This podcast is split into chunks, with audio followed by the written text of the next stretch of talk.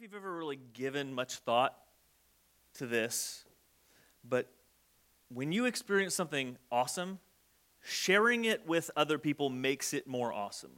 Now, maybe you've never really just thought about it, but you instinctively do it. I instinctively do it every time something that amazes us, delights us, surprises us. We just instinctively look at other people and go, Oh, look at this. This is great. Um, my kids do it in the summer. Anytime it gets remotely within two weeks of the 4th of July, there's somebody in town setting off fireworks, and anytime they hear it, see it, come to the window, they'll have to go and see that kind of stuff. Um, I do it with kind of dumb jokes and memes that I find online. Um, if there's something that makes me chuckle, I'm probably going to send it to somebody. Um, that's just how it goes. And I'm sure there's people that are like, oh my gosh, does he do anything else all day but send stupid things to people? And they're probably tired of it. But uh, it, it, it's just something about sharing it that makes it better. It makes the joke a little funnier to you. Um, like I said, kids do this all the time. Um, how many times, if you're a parent, how many times have you heard, watch this? Watch me, mom. Watch me, dad. Hey, look at this. And then if they don't pull it off just quite the right way, they say, oh, that wasn't it. Hold on, watch it again. And you get to watch it again. Eleanor's been super into practicing cartwheels lately. And she does about a million a day. And she thinks Abby and I need to see every single one. And and there's that thing you do where she starts to do a cartwheel and this like she's done and like you kind of like okay I'm on to something else because this is the 20th cartwheel I've seen and but after she gets done and she looks at you she sees that you're not looking He's like, Didn't you watch it? I'm like, I did. I just looked away too fast and you caught me looking like I wasn't looking. And so then, like, well, hold on, watch one more. Okay, fine. I'll watch one more if I have to. Um, I remember when James was about four years old, um, he and Jude had dragged all the cushions off the couch and made a big pile. And they were kind of jumping off the couch onto him and running into him. Nothing too crazy. And then James gets up on the couch and does a perfect flip into the cushions. And like instinctively, I was like, that was awesome. Like there's like a proud dad moment, like, I couldn't do that. Good for him. But then there's another part of me that's like, I'm glad he's alive. I can never let him do that again. And so, um, but but as I'm like processing this, he lands it, sits up, and he's like, Dad, did you see that? And I'm like, okay, how do I respond? with this because it's like, yes, it was really cool, but no, no, no more of that. Yeah, I kind of had to like, I didn't want to like squash it because I mean, that was impressive, right? Um, and just the other day, Jude gave me a, Dad, look at this. And I look over, and we have a sectional in our uh, living room, and he has like perched between two different parts of the couch, like diagonal, by only the top of his head and the bottom of his toes, and he's just like straight as an arrow. And I was like, that is pretty cool. I didn't know he had the muscle in there to hold himself perfectly straight by just his like neck to his ankles. It was pretty impressed, you know. I, um, I'm just to say, I guess he gets those muscles from his dad. Um, but there are.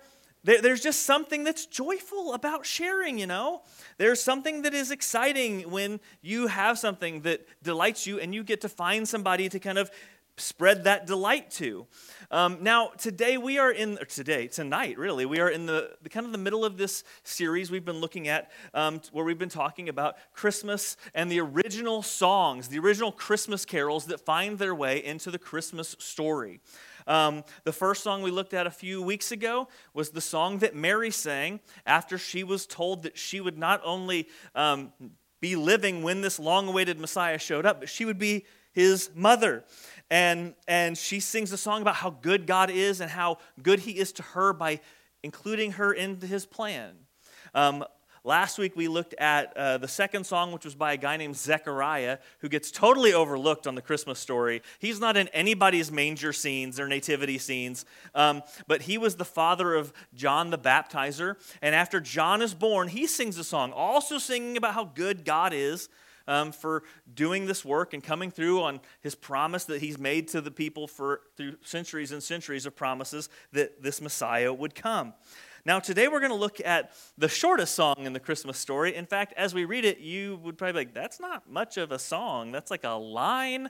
Um, but it might be the shortest song in the Bible. I didn't know how to search for that, um, but it might be the shortest song in the Bible. But either way, it's sung by a choir of angels, a group of angels in Luke chapter 2.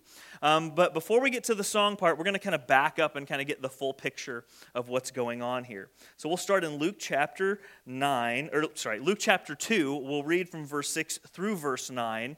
And it's talking about how Mary and Joseph are in Bethlehem and Jesus is born. It says in verse 6 And while they were there, Mary and Joseph in Bethlehem, the time came for her to give birth. And she gave birth to her firstborn and wrapped him in swaddling cloths and laid him in a manger because there was no place for them in the inn. And in the same region, there were shepherds out in the field keeping watch over their flock by night. And an angel of the Lord appeared to them, and the glory of the Lord shone around them, and they were filled with great fear. So we pick up the story right as Jesus is born, right? And Mary wraps him in some swaddling cloths, which probably indicates kind of a lonely birth story. Um, it shows that she wasn't rich enough to have any servants like some people often had to help with this kind of thing. They were poor. Um, it means they might not have had a lot of family traveling with them because she had to wrap her own baby after just giving birth to this baby. Like, you give birth now in a, in a modern hospital, that baby's like whoosh, whooshed away. That heel is pricked. The blood is taken. They're wiped off. Those nurses are flipping that little guy one way over and the other. And you're just standing there like in shock that there's this little newborn human that's now yours to take care of. But Mary had to do all that because apparently, like every other modern man in a delivery room, Joseph was worthless and didn't seem to be doing anything. So the angel, so so here's this like we have this this moment. And what's interesting, okay, like in every nativity scene, there's always this little like barn that goes with it, right? There wasn't mention of a barn. Like this is one of those things like we've heard this story so many times like we we have a picture of it that might not be accurate. Um, this manger was a, a feeding trough. Um, James in preschool, his uh, preschool teacher, they said, What's a feeding trough? Because some kids weren't farm kids, right? My kids included. And so she said it was a, it's like a cow cereal bowl right? And, and he that that worked. We've, I've always it's cow cereal bowl, and so um, but like like it might not have been in a stable in a barn. It might have been the one that's just sitting out where the animals come to eat. So this could have been her giving birth in open air. We don't really know um, too much about the details of that, and so. Then the story shifts from Bethlehem, where Mary's having birth, to somewhere outside in the same region, somewhere in the vicinity, there's some shepherds out in the middle of nowhere walking their sheep around, um, keeping watch over their flock so the animals didn't get after them, right?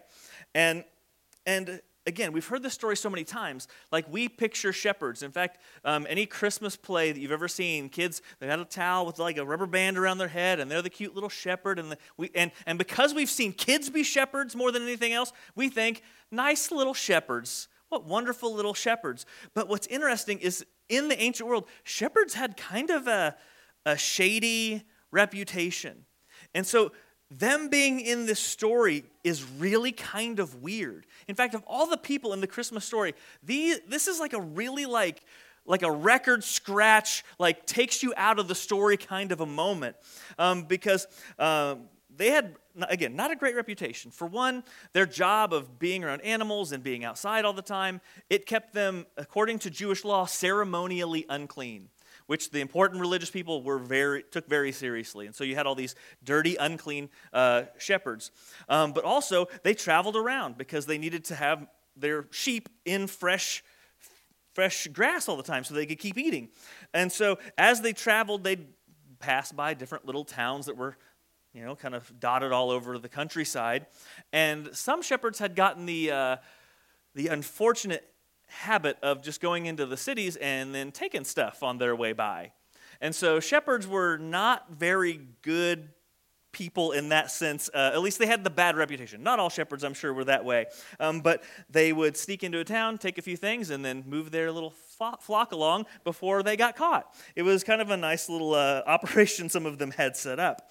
Um, now, again, we don't know anything about these particular shepherds, but we know that, like, just jumping into the story, like, here were some shepherds. Everybody in the ancient world would be like, oh gosh, not these guys. Like, why would you bring these guys into this cute story about a baby?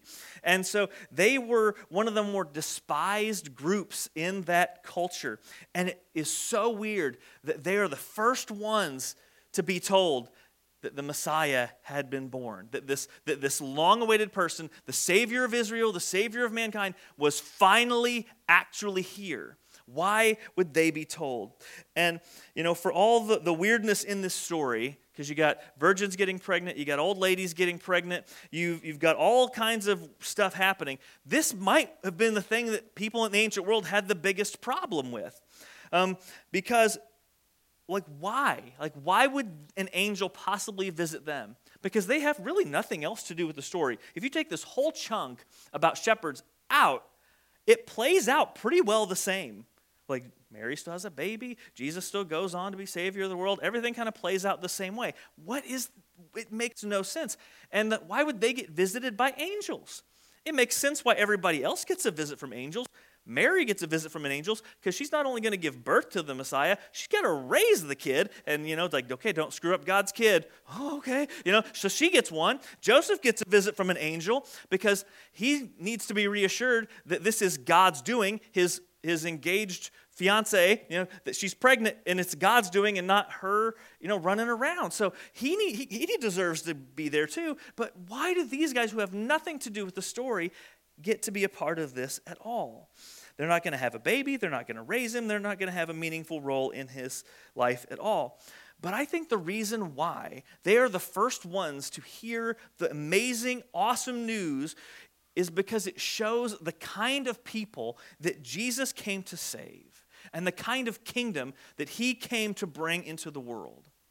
Because Jesus wanted to change the way we humaned he wanted to change the way we lived life and looked at the world. He wanted us to have a kingdom that wasn't like any other kingdom in the world. And He didn't come for the prestigious or the powerful. He didn't come for the proud and the perfect. He didn't come to elevate the rich or the popular. That is how every nation and kingdom throughout the history of the world has ever operated. And Jesus' kingdom was going to be different than anything the world had ever seen. He came to elevate the humble, the ignored, the broken, the hurting. He came to, to elevate the overlooked, the people that everyone else ignored. And ultimately, it's easy for Christians, unfortunately, to n- not relate to that at all. We have gotten so in line with how just the world works, that we um, fall into the, uh, of, valuing the same things that every other people in the world has ever valued. Rather than um, the humble, the lowly, and being servant minded, I mean, Christians have fallen into traps in, in uh, over time of, of Again, seeking the same power, seeking the same uh, hunger for popularity. We'll believe politicians when they claim that if they get elected, they'll make sure that Christians have a voice, that Christians can be more powerful, as if that's what Jesus came to make us do. Um, we believe the nonsense of our current age that tells us that happiness and wealth are things that you should chase no matter the cost, as if Jesus' sole purpose was to come to make our lives easy and happy and, and perfectly healthy all the time. Jesus was never as concerned with being socially powerful or accepting of, of this kind of elevation as we seem to be sometimes. His kingdom was to be totally upside down from the way everything else works. And by the fact that he allows the shepherds to be the first ones kind of brought into this little circle of knowing that he came into the world, um, we see that Jesus didn't come to be powerful or, or mighty in the traditional sense. He didn't come so we could have uh, amazing social influence. Jesus' kingdom would, would be a place where the, those who had power used it to serve the powerless rather than themselves. It would be a place where the rich used their wealth to care for the poor, a place where the influential would use their voices to champion those who had no voice of their own. And it's a kingdom where even the dirty, disgusting, overlooked shepherds got a seat at the table. It was incredibly different than what anyone else had heard. And so these shepherds are out there just doing their thing. I don't know if they took turns sleeping. We don't even really know how many of them there were. It could have just been two guys, because all we know it was shepherds. So we know that's more than one. That's all the detail we get.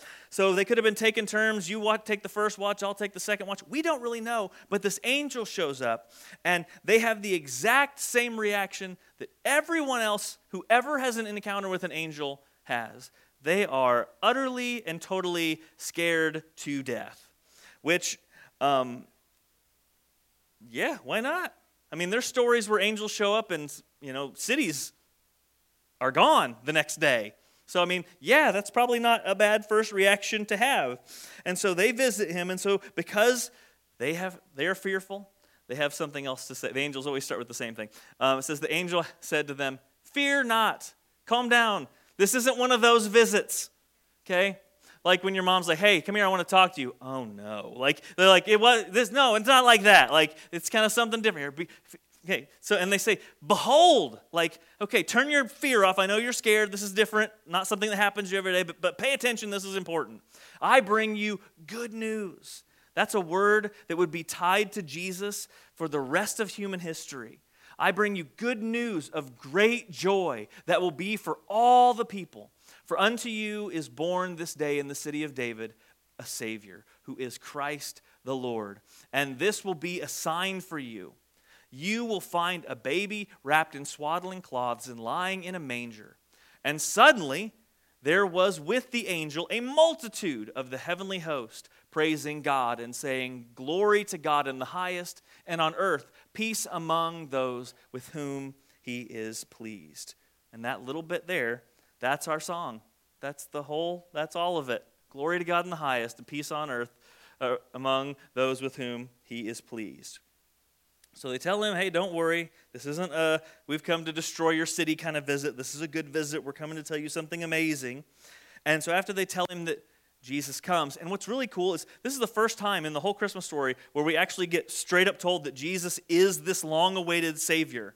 Like there's lots of hints, but this is where it first says, He is the Christ. He's that one we've been waiting for. And then the angels tell him exactly how to go find this kid. Not a lot of kids, apparently, in cow cereal bowls. So when you find the one in the cow cereal bowl, that's the guy. That's how you know it's him. And then the one angel turns into a multitude of angels. A heavenly host is what it says. And this is another hint that Jesus' kingdom is going to be totally upside down because the word host is a word that typically meant army. Like if you look up what this word means in the dictionary of Bible words, it's like army. And and typically when an army showed up at your doorstep in the ancient world, it meant war, destruction, pain, fighting. But here, God sends his army to proclaim peace. It's totally backwards. It's totally upside down from what people. He comes to proclaim, not to destroy, not to condemn, but to proclaim this message of peace and hope and joy. And so Jesus came to make peace. That's what he came for between a broken humanity and the Creator who loves them. And then it goes on, verse 15. And when the angels went away from them into heaven, the shepherds said to one another, Let's go. Let's go see this. Let's go over to Bethlehem and see this thing that has happened, which the Lord has made known to us. And they went with haste and found Mary and Joseph and the baby lying in a manger. Now, this is a dumb thing, and it's not in my notes. It just made me giggle earlier when I was reading this because I read it real fast. I was like, Mary, Joseph, and the baby lying in a manger. I was like, they're not all in the manger. Like, that wouldn't, they wouldn't all fit in the cow cereal bowl. Um, but um, it says, and when they saw it, they made known the saying that had been told them concerning this child. They're like, you're never going to believe what just happened to us. You're never going to believe the night that we've had. And all who heard it wondered at what the shepherds told them. So this army of angels disappears as quickly as it arrived, and the shepherds take up their invitation to go find this newborn. And again, we've heard the story so much. You can really grab a lot more stuff if you just like take a second and put yourself in their situation. Imagine being Mary. You've just had a baby. You're exhausted, you're sore, you've got that mixture of emotions from excitement to fear, uncertainty, all that stuff that's kind of tied into those beautiful moments. And then all of a sudden, you find out that someone took it upon themselves to invite a bunch of dirty, stinky shepherds into your delivery room. Like, what a weird. I mean, what a weird night for her. And and you know, I mean, moms, think back to when you had your first child. Like you're in the delivery room. We already talked about your husband was probably worthless maybe sitting against the wall, wall like trying not to pass out, and all the nurses are taking more care of him than they are you. Um, that's happened. That's not uncommon. Um, I didn't. I was awesome. Just to let that be known. I'm not. I'm not secretly talking about myself. I've done a lot of dumb things as a husband, but I came through. I didn't like deliver the kid on the side of the road or anything quite that awesome, but I was there. I was there through it all cut the umbilical cord and everything, did the whole thing, right? And so you're sitting there, okay, your kid's just born. Again, you're you're confused, you're sore, you're in shock, all that stuff that goes along with it. And then you find out your father-in-law invited a bunch of like his buddies who spent all day shoveling manure and they haven't washed their hands or taken a shower, and they get to come in and they just uh, pick up your kid.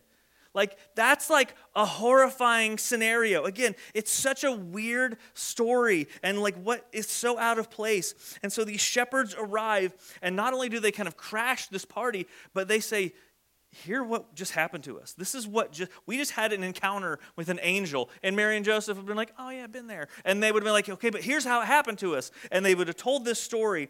And, and at this point, we see that Mary and Joseph aren't alone, that more people have kind of gathered around. And the shepherds are telling everybody. And everybody who heard it was kind of blown away in awe and wonder, just like they were because the shepherds had been told that God was up to something amazing. And the first thing they did was went to see that something amazing. And the second thing they did was to start telling other people about it. They had to share that amazing thing that happened to them because sharing an amazing experience somehow makes it more amazing. And the story is so amazing that here we are 2,000 plus years later, and we're still talking about it. We're still sharing this amazing story. And there's a lot of us here who have had our lives radically changed by an encounter with Jesus and by giving our lives to Him, by walking with Him and learning to live as citizens of His kingdom. We've learned the benefits of kind of fighting those inner desires that we all have to do the wrong thing at the wrong time um, and, and to do things that are against kind of our nature. Things that are like serve and tell the truth and be kind and loving and generous to people, whether we know them or not. And, you know, to be honest, I don't always do great at those things. Like, I have been reading the Bible for a while. I know what God wants us to do, I know how He wants us to act.